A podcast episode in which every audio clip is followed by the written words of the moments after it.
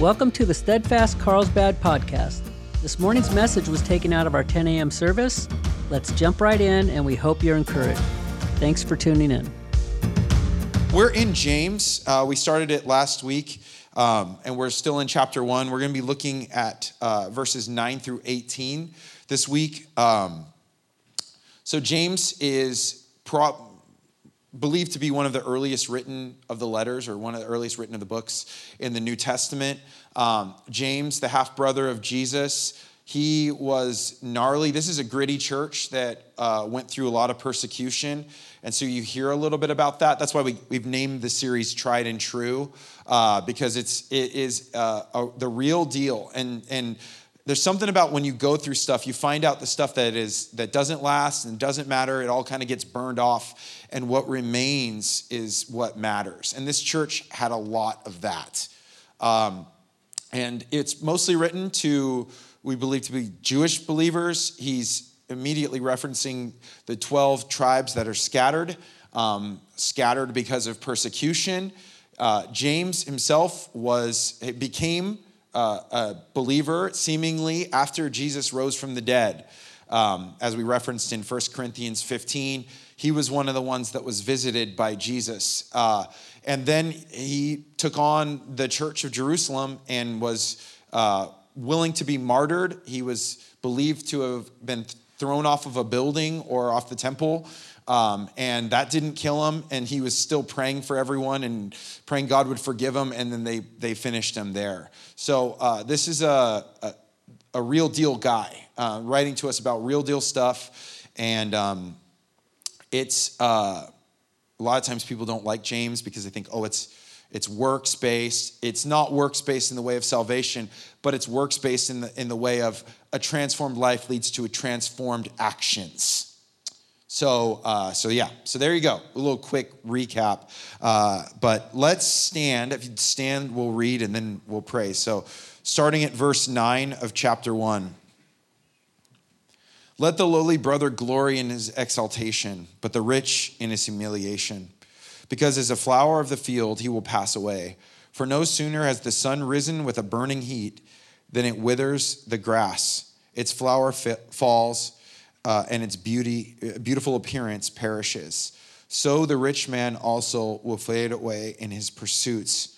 Blessed is the man who endures temptation, for when he has been approved, he will receive the crown of life, uh, which the Lord has promised to those who love him. Let no one say when he is tempted, I am tempted by God, for God cannot be tempted by evil, nor does he himself tempt anyone. But each one is tempted when he's drawn away by his own desires and enticed. Then, when desire has conceived, it gives birth to sin, and sin, when it is full grown, brings forth death. Do not be deceived, my beloved brethren. Every good and perfect gift, every every good gift and every perfect gift is from above. It comes down from the Father of lights, with whom there is no variation or shadow of turning. Of his own will, he brought us forth by the word of truth, that we might be a kind of first fruits of his creatures. Lord, we are thankful, Lord, for your word that guides us into truth, that can encourage us and correct us and um, confront us. God, we thank you for your spirit that works on us, doesn't stop working on us, that you're, you're, you're leading us into truth and guiding us in that way, Lord. So help us to have lives that are surrendered, minds that are surrendered, hearts that are surrendered. And Lord, that we would walk in the wisdom that you set before us, the truths that you've um, given us as an anchor for our soul, like the hope that's found in you. And so, Lord, we pray that you go before us, Lord, and you'd speak to us by your word, through your spirit. Open our eyes to see and our ears to hear. Soften our hearts so that we can respond in the way that you see you want us to, because you love us, you care about us, and you, you actually are the one that really wants to see us flourish and, um, and you were created us for that. So we pray these things in Jesus' name. Amen. All right, you guys may be seated. Okay. Verse 9 Let the lowly brother glory in his exaltation. lowly, um, the idea is sometimes defined as poor, but really it's like person in a humble position. Um, and this is this is it, has been said James is like a, a, wisdom book in the New Testament. It's got a lot of proverbs. It's got a lot of Sermon on the Mount too, which we're actually going to go into a little bit today. But there's a lot of wisdom here. This is the kind of stuff you hear throughout Psalms, throughout Proverbs, where um, God is confronting the status quo of the world that we live in, like the things that we we see and and the way that we value the things around us. He, he confronts that and uh, the, cra- the cool thing is, he doesn't leave those truths without a witness. Like, if we really look deeper into it, we actually see that this is true. Uh, so, when he's talking about the person who's humbled or has a, has a lowly position, um, they're, they're never going to get credit in the world. They'll never be looked at highly. And James does deals a lot with um, favoritism and weirdness in the church where you, they're like, look, you can add a lot of value. You can make our lives better. So we're going to exalt you. You're going to be whatever. You're, you're the one that you, you can be on the, face of the brand, you know? Uh, but James is going to confront that and say that the things that you see and the things you value are much different than the way that God values them. So the message is actually uh, titled this morning Deceptive Ideas, Destructive Behavior, and the Truth. And uh, we're going to go through like, there's like three sections and look at how they all are uh, prone to deceptive ideas, which leads to destructive behavior, and then looking at that versus the truth. So, uh, the lowly brother has been uh, a brother, obviously, is a believer, Jewish believers who have experienced probably financial hardship, which most of them had, and then also they were socially humiliated. Uh, could you imagine if all of a sudden you were just done? They were done with you. Uh, I have a friend who was a missionary in a Muslim country, and um, they had had believers, you know, people become believers out of Muslim families. And what that meant for them was that they no longer had support of home. They were like dead to their families. And so the idea of coming to Christ was a really weighty decision you know maybe you've dealt with like you you've decided to follow jesus and you tell your parents and they're like why? Religion's kind of dumb or whatever. That's not the same thing as you are now dead to us. Now imagine you live in an eastern european country that is really really poor and war torn and everyone has to live together to survive. You can imagine this this is a big deal uh, that was probably more similar to what was happening here in you know with these uh, Jewish believers. They were leaving behind their their status, probably their riches, and they were following Christ even even with persecution coming after them. And so he's encouraging them to what?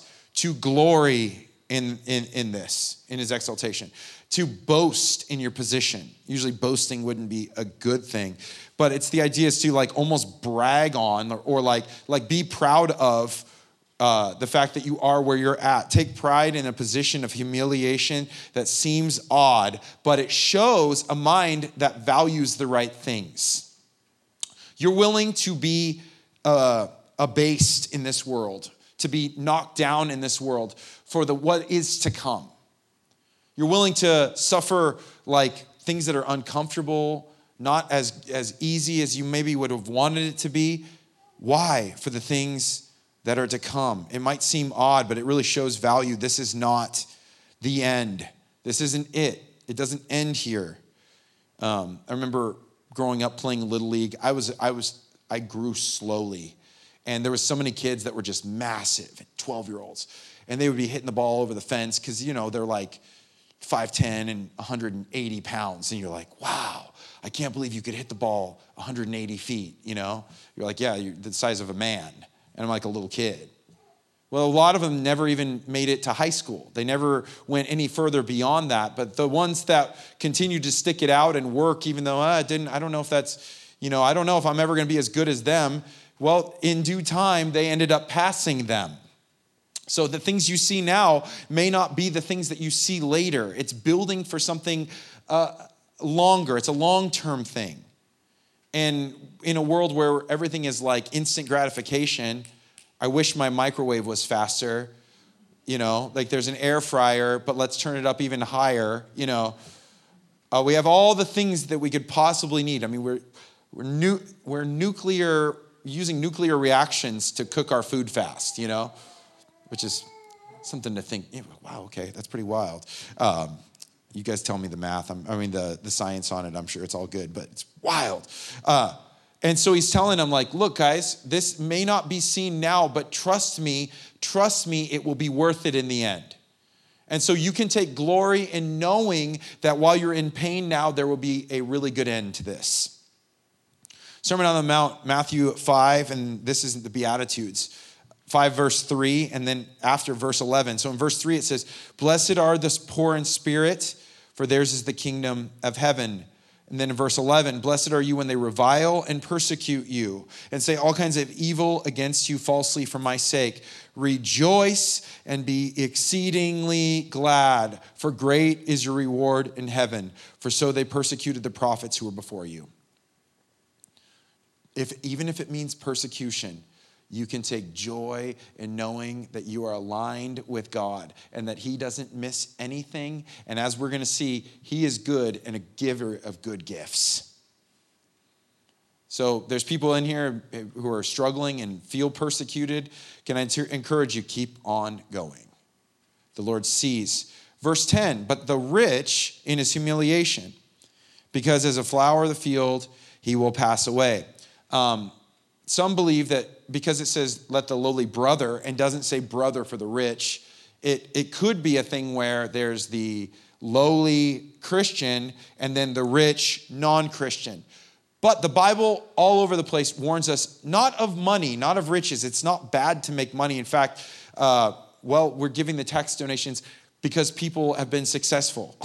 and or whatever enough to be able to give to the lord which is just a beautiful thing um, there's nothing wrong with that, but the love of money is the root of all kinds of evil. If you're looking at money as your status and your value and who you are, that's a major, major issue. And riches can be an absolute snare. Why? Because it makes you think, I don't need God because I'm kind of set.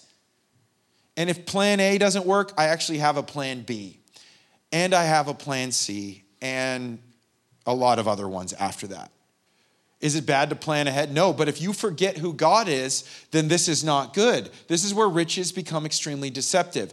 And you love them because that's where you find your security. That is not the place to be.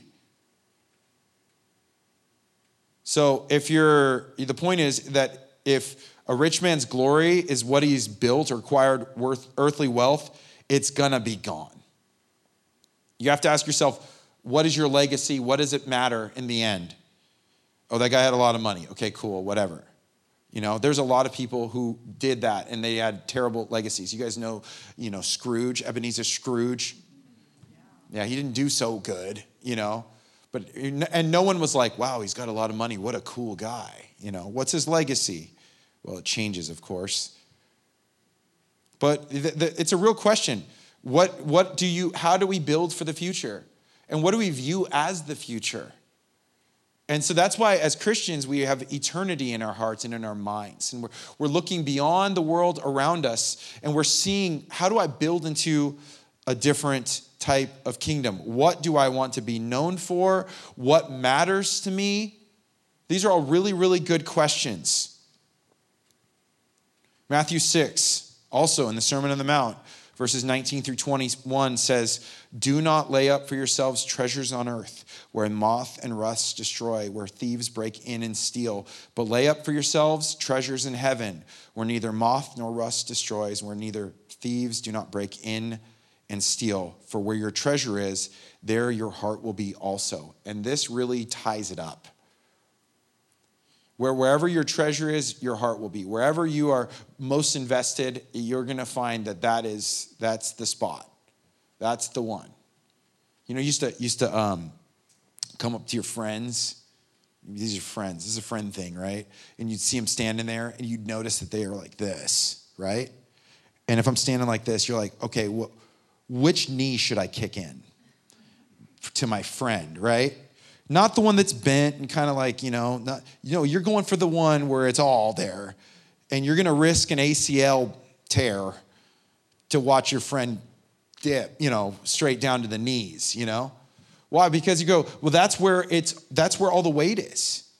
And so it's it's I can make you I don't care how big you are, if all your weight is on that knee and I kick it hard enough forward, you're down. That's it. Because your everything's weighted on this. And now it's all the, uh, everything is uh, your whole value is right there and it's it could be gone just like that. And so that they look at how, okay, right now, right? We just had a ton of rain. We're going to get more next week. Who's the rain people? Who likes rain? Who's praying for rain right now? Okay, who's praying that the rain goes away? All right, so, you know, God doesn't answer all of our prayers, uh, and we're all working on it anyway. But I like the rain, but I, I find out I don't like it that much. I like it for a little bit, and then I'm, you know, I like, sun, come back, please. Um, but one of the cool things is when it rains a lot, you look around and, and Carlsbad can look like Ireland almost, you know, like Calavera, it's like, whoa, look at the green hills. It's so beautiful. And as soon as it gets hot, what happens? Oh man, it, it turns into fuel, like right away. And we're like, what a beautiful, what a beautiful year of rain. We've gotten all this flowers and we've got the super bloom going on everywhere. And you're all, you know what? Fire season's coming. And all of those things that were sprouted up in that season of growth can just as quickly turn brown. What was once an asset now can become a liability. And so that's basically what he's saying like, you know, where, where you, what you have right now can be gone in a second. As soon as the sun comes out and bakes it, it's dead. So don't put yourself and your worth in this position. It'll turn, it'll become, it'll fade away, is what it says. And it means it'll become worth nothing.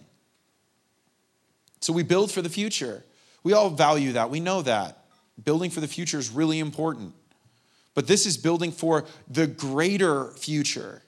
And so, if we're just building for the future on earth, we can be just as unwise in regards to eternity and you can gain the whole world and lose your soul. So, what's the deceptive idea here? If you don't have societal status or riches, you're worthless. That's deception. Because what, and then what does that lead into? What's the destructive behavior? Gain status, riches, and attention by whatever means necessary. If you believe that to be true, then you're gonna, you're gonna get, get it by whatever means necessary. If that is the end goal, you're gonna find out, you're gonna figure out a way. I'm gonna get to this place. I will keep up with the Joneses. I will find out how. No matter what it takes, I'll get there. Even if it means I lie, cheat, steal, and knock down my best friend to get there.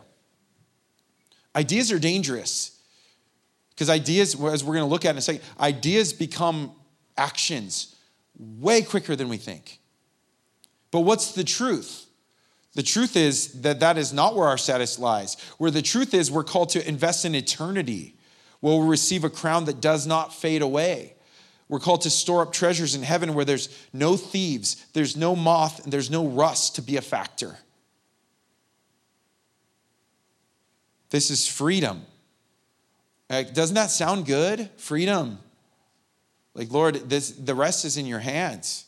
I, am building for something greater. My life right here, it's, it's, it's, it's just, I'm a vessel. There's the, there's the day you're born, there's the day you die, and this is what we have.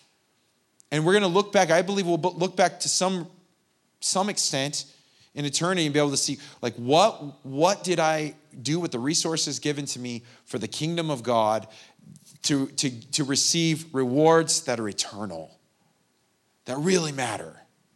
What's the stuff that really, really matters?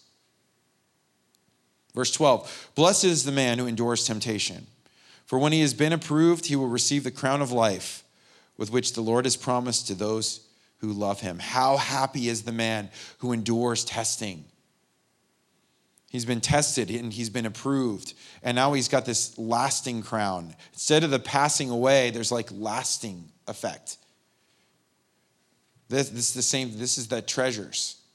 Verse 13, let no one say when he is tempted, I'm tempted by God, for God cannot be tempted by evil, nor does he himself tempt anyone. Um, first of all, it's important to understand God can't be tempted because he's good. And he, in him is light, and there's no darkness at all. So, it's understanding who God is, it's really important to understand he is not doing anything evil or mean. God is in the process of restoration. And we're gonna we're gonna talk in a second here about what the world that we're living in is and how God is meeting us and corresponding with all of that to uh, to to uh, show us how that He is so good and kind and gracious and merciful in the middle of it all. So, how happy is this man that is able to receive this? And then, that when you're saying, I'm tempted, saying, I'm not tempted by God. So don't say God is making this happen to me. He's not making evil happen. He's the definition of good and love. He's able to use these hard seasons for good, certainly. And I think that, that there's, a, there's a nuance in the word test, tempt, um, where God is, is using our faith to test us, to show us what it is capable of. This is, this is the idea, we use this a lot. It's like even like product testing. Like, can this actually work? Does the chair that I made actually hold or not? You know, the barbecue, when we have the barbecue chairs, you're like, they, they're tested. If you sit in them and they start folding, you know, like this one is no good. It's, it's, it's gone. It's got spaghetti legs. It was here, and now it's not. You know, like it was, it was good in its season. It's no longer worth it. So I'm going to sit in it and, and then we'll know. And then I can rest assured when people are sitting in it, it would be good to go.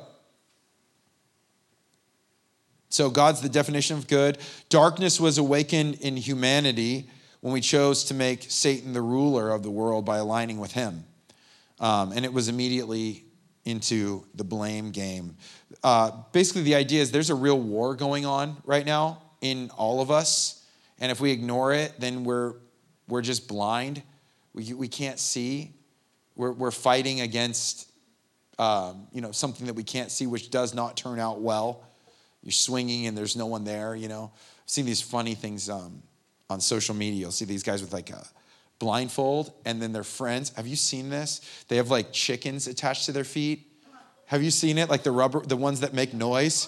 And someone has a belt and they're like trying to hit their friends, and their friends have these chickens, so they're trying to move and they're hiding. But then when they move, it's like, and they're like, whack, and they're like, you can hear them running across the room, you know? It's terrible, but it's really entertaining.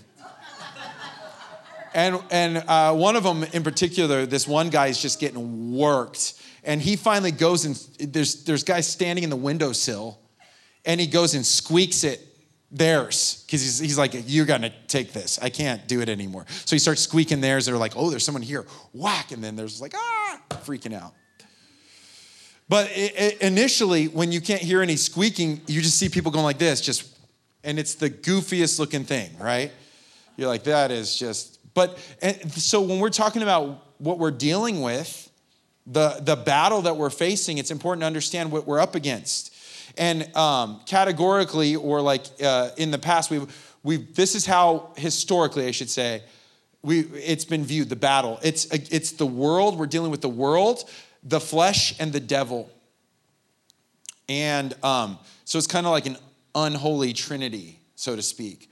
Um, and usually, just like the Trinity, some are emphasized more than others. But we are dealing with the devil who is constantly working to deceive and to put thoughts into our mind and to get us to, to he's the, his name is the accuser, to shame us and to manipulate us, to take things into our own hands. It awakens the flesh. What's the flesh? That's something you can't necessarily blame the devil for. It's in you. The flesh is your desires, your displaced desires that are out of order, yours and mine. And then that, as, as these become more norm, because we want to make them norm, and now I want to start dictating what is right and wrong and what is good and evil, then the world starts catering to that, that system. So we're dealing with it, it's, it's, it's like tiered. One, the devil, you'd say, on a personal uh, outside effect, then it speaks to our fleshly desires that make us go, that actually does sound good. And then it leads to a whole economy of depravity. We see it really well in the origins of Genesis chapter 3. Uh, we're gonna actually going to go into that real quick here. Genesis 3, uh, verses 1 through 13. Now the serpent was more cunning than any beast of the field which the Lord God had made. And he said to the woman, Has God indeed said, You shall not eat of every tree of the garden? I'm forming a question. What did he say to you? And the woman responds to the serpent, We may eat the fruit of the trees of the garden, but of the fruit of the tree which is in the midst of the garden, God has said, You shall not eat it, nor shall you touch it, lest you die. Verse 4 Then the serpent said to the woman, You will not surely die.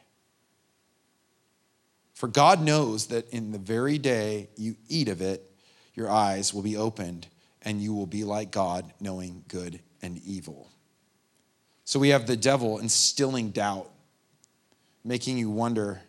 He's got the woman questioning everything at this point, right? He's got Eve thinking, like, I don't even know what's true. He told me that, but you're right. I guess I haven't thought about if he's holding out on me and he doesn't want me to have what's, even though everything would speak to a benevolent God who's kind and, and caring and compassionate and has taken care of everything there's now been this doubt in her. The serpent plants the doubt, and what does it do? Awakens the desires of the flesh. Now the woman is the standard instead of God because she has a desire. Desires of the flesh are, are now considered quite normal and even good if we want it bad enough. Like, okay, now my desires have been awakened, and why do I have a desire anyway if it's not meant to be fulfilled in every way I possibly want to fulfill it? So, you know, and then of course the world backs that up. It would be unnatural for you not to fulfill all your desires. But, like, seriously, that's insane. Because you're like, do you know what my desires are sometimes? Like, you go, not good. We all know that. You know, like if, if it's like if you were to fulfill all your desires when someone cuts you off in the road and you're like, all, I just want to run them off the road, you're like, all, that is gonna go to jail forever. Like, but if you if you desire, I desire this, I sense this, I want this, was it leads to. But this is the battleground. This is what we're dealing with. Verse six, though. So when the women saw, here she is, saw that the tree was good for food She's now at the point where her flesh is ruling and she's become God in her own mind. She saw that was pleasant to the eyes and tree desirable to make one wise. She took of its fruit and ate. She also gave to her husband with her, and he ate. Then the eyes of both of them were opened. They knew they were naked, and they sewed fig leaves together and made themselves coverings. And they heard the sound of the Lord walking in the garden in the cool of the day. And Adam and his wife hid themselves from the presence of the Lord, God among the uh, Lord God among the trees of the garden. Then the Lord called to Adam and said to him, "Where are you?" So he said, "I heard your voice in the garden, and I was afraid because I was naked and I hid myself." And he said, "Who told you you were naked? Have you eaten from the tree which I commanded you that you should not eat?" Then the man said, "The woman you gave me, the woman you gave to be with me." She gave me the tr- of the tree, and I ate. And the Lord said to the woman, What is this you have done? And the woman said, The serpent deceived me, and I ate. The results are catastrophic. They're now exposed. They're now naked. They realize they're naked. Their response is now to hide. They can't be vulnerable like they were before in that sense. They're now they they they hide, and then what? They blame shift. They blame shift. And they look, who can I blame this on? So when you're when you're dealing with stuff, you, you know, God gets blamed for a lot of stuff. And that's where people go with it. God, why did you do this to me? And you're like, first of all, you did this to you. Or the sin did this to you. God is in the process of meeting you in that thing Because God is, He's more concerned about eternity than He is right here. And He's made that very clear. Like it, from the very beginning, what is the church founded on? It's not founded on your best life now. Of course, God blesses and he, and he wants us to be fruitful, but the, that fruit is not, it's not earthly riches like we think of it. It's, it's, it's eternity values. It's that we get to live and use our life for the utmost for his kingdom, for the call that he's put on all of us. So they're blame shifting. And so, what's the, the, the church? Why is this being written? Because people are saying, God is doing this to us. Blame shifting. Every time you, you, have, you have kids, someone gets in trouble, they made me do it. Or the reason I hit them was because you would hit them too if they took your toy. This, this sister, this brother you gave to me is the reason. You're married. This spouse you gave to me is the reason. You have no idea how hard this is or whatever, right? Everybody has something. The place I live, this car, whatever. So we justify all of it as long as we have someone to blame. The opposite is what we're really called to do is the first John one principle. And I bring this up a lot because I love it so much. And I think it's the key. If we walk in the light as he is in the light, we have fellowship with one another. And the blood of Jesus Christ, his son, cleanses us from all sin. If we say we have no sin, we deceive ourselves, and the truth is not in us. If we confess our sins, he's faithful and just to forgive us our sins and to cleanse us from all unrighteousness. If we say that we have not sinned, we make him a liar, and his word is not in us. Um, I know Jocko has made this a, uh, um, you know, a thing, but extreme ownership. I mean, if you want to look at something that can make your Christian life uh, flourish quickly, actually your whole life, extreme ownership. Um, don't look for the angle to become a victim. Look for the angle to own it and go, this is on me and go like, this is my problem. Uh, there's a lot of things, they did this, they did this. Is like, but, I, but I, have a, I have a really bad heart about that. Like there's, there's some things that, that weren't good about that, but my heart is jacked up right now about that person. I, I do not look at them with love. I'm not into it. So all of those excuses in the world doesn't change the fact that I'm in a really bad place. And so, what do I do? I own what I can own. And that's the idea here is that's repent, come clean. It, by the way, is God like confused as to where Adam and Eve are? Hey, Adam, where are you? Where have you been, man? Like, and, and whatever Adam says is going to be like such a good answer that God's like, all right, cool, that checks out, that checks out. Anyways, I'm gonna go and walk in anymore. By the way, I like the leaf underwear. Right? I never thought about that. All the creation, and I didn't think about that. So what is happening? No, he's, he's asking him a question. Why, does he, why is he asking him this question? He's looking for ownership. He's looking for Adam to go, I've sinned against you, God. Uh, I, I have sinned against you. I've made I ate the fruit. I knew the I knew the cost and I did it anyway. And then he goes to the woman and he says, "So what what happened?" And he's looking for her to repent. Right? Cuz what happens when you repent? You're free. Uh, not this winter camp, the one before. Probably happened this winter camp too. But um, I preached a message on, on that. On that. I just sensed the Lord was doing that, that, that God wanted to set the youth free from, from sin and shame and guilt. And the way to do it was going to be extreme ownership. This is, this is where I'm at. This is what I'm going through. This is what I've been concealing and hiding and trying to make this funky underwear for to cover. and it's not working and I'm miserable and I'm blaming everyone around me and no one is, and you know what happens? They come and they they would come and they would they would come to you and tell you what's going on in their life and you would be like we get the leaders would be like we get it. We you know, we get it. We know. We know how the struggle and the fight. And we say, there's repent, there's, there's forgiveness in Jesus. And he can wipe that slate clean. And you see a burdened child leave alive. And they're better at it than we are. I'd say over half the camp did it. It was like the worship went on for like over an hour. It was like heavy. The room was just like, you could feel it.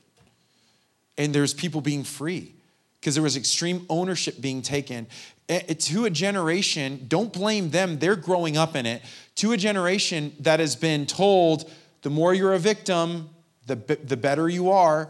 The more you're a victim, the more cards you have to hold. This is, is calling you out to you know you, you're, uh, you're going to own it. And when you own it, you'll be free. God wants us to experience that same thing. You say, you say you haven't sinned, you're a liar. The truth is not in you. But you have, you have a way. He's faithful and just to forgive us our sins and to what? Cleanse us from all unrighteousness. Unbelievable.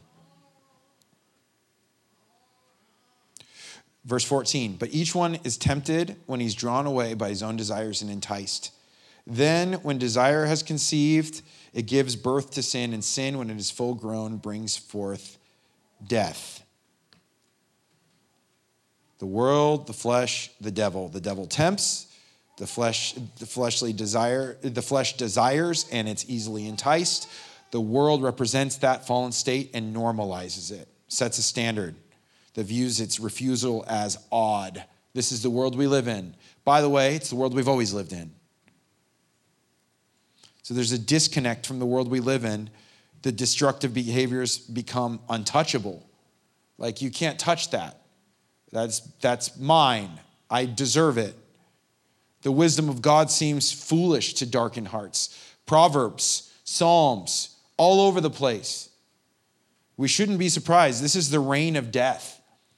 Because what is, what is the end? The desires, okay, when someone's tempted, they're drawn away what? By his own what? Desires and is. How are you enticed? It's something you want. Then, when desire is conceived, it gives birth to sin. Like I thought about it, now I'm doing it. And when it's full grown, like when it's matured, it brings forth death. You want to know the end? One side, it's the crown of life that doesn't fade, like eternity, something that matters for all of eternity that you're going to be able to look back on. The other side, death. The promise uh, of good to those who resist the current temptation, to those who trust in, in uh, the wisdom of God over the destructive, uh, destructive wisdom of the world, they're going to see that all those lies come, it just takes time. Like, I feel like we live in this world where we go, oh no, there's a destructive idea. And you're like, well, then in time, it's going to just absolutely fall apart.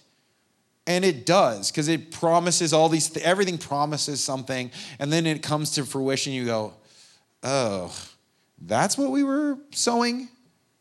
Because this is what we've reaped. But each one is tempted when he's drawn away by his own desires and enticed. Yes. Drug, the idea of drug away is uh, it's like lust or craving. It's like in there. The, the believing of, uh, you know, that my, my cravings or my lusts need to be fulfilled all the time. If, if that was the case, you would never eat healthy Every, we, we'd go into go eat junk every single meal. You'd never do anything you didn't want to do. Verse 15, then when desire is fully conceived, it gives birth to sin. Sin is full grown, it brings forth death. It's normalized, it's taken over. It's brought to completion. That's the idea when it's full grown. It's brought, its completion is death, but God has a, has a better way. 1 Corinthians 10 13. No temptation has overtaken you except such as is common to man. That should be reassuring. I think that's one of the big things when you when you talk with people who are struggling and as they find out, whoa, we're all in this together. Whoa, none of this is uncommon. Whoa, okay, kind of the same thing, a little bit of a different application, but we're all in the same same battle, the same war. But God is faithful, who will not allow you to be tempted beyond what you are able, but with the temptation will also make a way of escape that you may be able to bear it. His goal and his heart is that we would be uh, that we would make it through, that he that we would see him through it. So he's never putting up a wall where there's no way around it and he's trapping us. That's the idea of a bad God who does not love us and is intent on evil. No, he makes a way even in the midst of temptation, he makes a way of escape as we choose to honor him. So, what's the, the deceptive idea of this section? That God tempts us, all desires are good, and I deserve to get what I want. That's a deceptive idea. What's the destructive behavior that follows that idea? We blow through all the stop signs of scriptural wisdom and wise voices. We shut off everything but ourselves. We blame everyone but ourselves and seek to set up a new system where we can do whatever we want because we're the mayor of this town or the king or the God. But what's the truth? God wants us to take ownership for our distorted desires of the flesh. He wants us to confess our falling into sin and alignment with the world. And He wants to cleanse us. And, and in doing so, bring us to a place of humility and honesty that makes us so like our uh, uh, such a breath of fresh air to the world around us. The, the, these trials they reveal what is off. It's like that stress test. It shows what's missing, shows what, what's lacking, and how we need Him so much more. And the good news of the gospel is that's exactly why he died. None of this is surprising to him. Just like God wasn't surprised when Adam and Eve fell, he's not surprised that you fall. He sees it all and knows it all. He's also, he, he can discern what's going on in your heart before you even said it or maybe even fully thought it. Wild. This is not the God you can conceal from, and you were never meant to. So we come and we confess our sins and we lay it all down before Him and go, Lord, here it all is. Not that you don't know it, but here it is. Free me. Do not be deceived, verse 16, my beloved brethren. Don't be led astray, basically. So he's pleading with them. Verse 17 Every good gift and perfect gift is from above and comes down from the Father of lights, with whom there is no variation or shadow of turning. God doesn't send destructive tests, He sends good things. He's even able to send good things during the destructive tests and use them for good. Every good and mature, that's like perfect gift, part of the process, complete, lacking nothing. He's able to make valuable steps in our life and help us to really get what's going on and see the world for what it is. He can use all of that because He's the good God that gives us good gifts. He's light, there's no darkness in Him. He does not change, He does not have a shadow. What we're talking about when we're talking about the flesh is the shadow side. We have a shadow. We have what people see, and we have the other part that people don't see. What's cool about the home groups is you get to like let people in a little bit more on the shadow. I say that in like in a good sense of like, here, here's the real thing. Here's what I'm really dealing with. Here's where I'm really struggling. God is light, there's no shadow. He does not change. So, saying, Did God really say? It's like he's, he didn't change. The world changes its opinions constantly. And it has a purpose of appeasing the ever changing masses. I mean, it's crazy what can be bought into. But we need a standard like a true north to know where we're going and why we're going that direction. So we recognize him as love and good. verse 18, the last verse here. Of his own will, he brought us forth by the word of truth that we might be kind of first fruits of his creatures. So, you want proof that he's good and that he loves us? Out of his own will, he birthed us to new life in the message of Jesus through the person and the message of the cross. You want to know that God's good and that God loves you? Look at the cross. It's, it's, it's there for you to see. You want to know that the world is not out to help you? Look at what's, what's reaped. Look at what's sown. Look at what's reaped. Look at, look at the destruction and, and uh, oh, I forget the name of it, but there's, there's, there's a quote or a, there's a name for it's like chronological snobbery, where we always think we're better than the generation before us because we've accumulated more like knowledge as a whole, like Google. You know, like I can find a lot of things out really fast with Google. But, but it's with that, there's come a thinking uh, and a perception that we're smarter than people were, you know, 500 years ago. And it's not true. Or that we know more. Now, there's some things where you go, well, that was kind of way, wild and off, and where God's working through some of that stuff. But like, there, there's nothing new under the sun. In fact, we underutilize our brains. Do you remember when you used to have everyone's phone number memorized? How many numbers do you know now? You know, you're probably still your friends. That's it. I can, actually, I do. I just thought of my friend Kevin's number, which is wild. I'm going to call. It's his parents' house. I'm going to call him today. Hey, just to let you know, I still got this number memorized. I remember my grandma's. I remember my aunts. I remember my parents. That's probably it. And oh, of course, my wife, the church. Uh, also, emergency 911. But yeah, good to know. I'm glad. Yeah, good to know. Although, you know, I'll tell you what. One time we had we thought we had an emergency with Violet, and I almost dialed 991 because when you start freaking out, stuff gets a little cl- cloudy. You're like, ah, 991. Hello. It was good. We didn't need to go anyway, so saved me whatever $900 or whatever it would have cost. But we think that we know better, and we don't. And so we look at the cumulative work of the world and we look around us and we go, it's not get, it's in all of our great intellect, what are we creating? Better in some ways, worse in others. So we have to be thinking, what, are, what, what is it, what are we reaping, what are we sowing? Look at what God has done. Look at how do you value what like what really matters. Uh, find out the people who really care about you. He does. So he's brought us forth by the word of truth, that's the Logos or Logos. This is the message of the gospel, the word. That we might be a kind of first fruits, the first fruits of the full restoration, the first fruits of what God has started and the beginning of the kingdom age and will continue until it's all made brand new. We're the first fruits. So you want to know values wise, in the world, you'll be valued as long as you're useful, and as soon as you're not, you're gone. As soon as you cross anything we believe, you're out.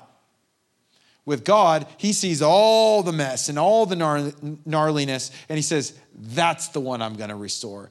That's gonna be my workmanship. That's gonna be the first fruits of what I'm gonna do with everything else. Watch this. So it shows you how much he loves us and cares about us and thinks about us and how worthy He is to fully trust. Again, this also could refer to uh, the first fruits. It could be multiple things dealing with the fact that these are largely Jewish uh, audience. They could be the first fruits of what God has started and done, but um, it would obviously be extended to the Gentiles either way. I think it works in both senses, um, but yeah. So, last section, what's the deceptive idea? God must not be good if he if there's things in life that hurt us. Uh, we must um, now be the standard to define what is good and evil if God isn't trustworthy. So the destructive behavior, we become gods of our own life and are free to justify any behavior we want. We walk in active rebellion towards God and we live in the shadows. But the truth is, God is good. He loves us. We're his workmanship. We're his first fruits of redemption. He desires to give us good and perfect gifts fit just for us. He does not turn or change. He has no shadow side. So if there's any turning, it's us, not him. So, what's our response is to fully surrender to the one who deeply knows us and deeply loves us. To repent, to change our mind, and with it, our direction about where we look for truth and where we look for value and where we look for, for uh, wealth and riches and figure out what kingdom we invest in. Instead of having minds that lead leading to destruction, we have minds leading to life and spiritual flourishing, both for ourselves and then we become ambassadors to everyone else around us. Isn't that good? What a good God that meets us in the hardest times and blesses us and meets us and, and, and works through us and knows us. And yet, he still loves us and desires to make his love known to the world and so that they can t- partake in it too.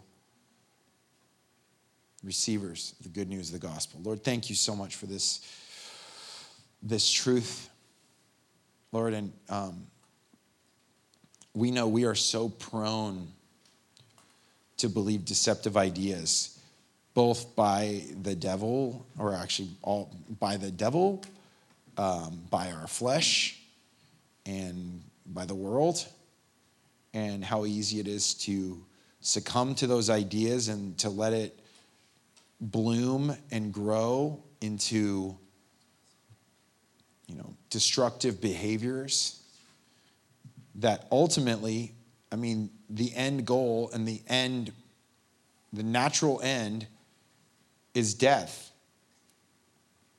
But you confront us with your truth and with your love with your grace that confounds the wise of this age, that cuts to the heart of the issues, that takes away the status of the world and gives us a whole new status in you, a new life, a new hope, a new standing. So, Lord, we thank you that that's all waiting for us. And a lot of times, literally, you just want us to come before you and confess the gnarly stuff going on in our own lives the stuff that we've been holding it back and we think we've been kind of keeping the shadow quiet and faking it well. You, you already know it all to the core. You actually know like the desires that turn into uh, into the thoughts that turn into the all of it. You know all of it.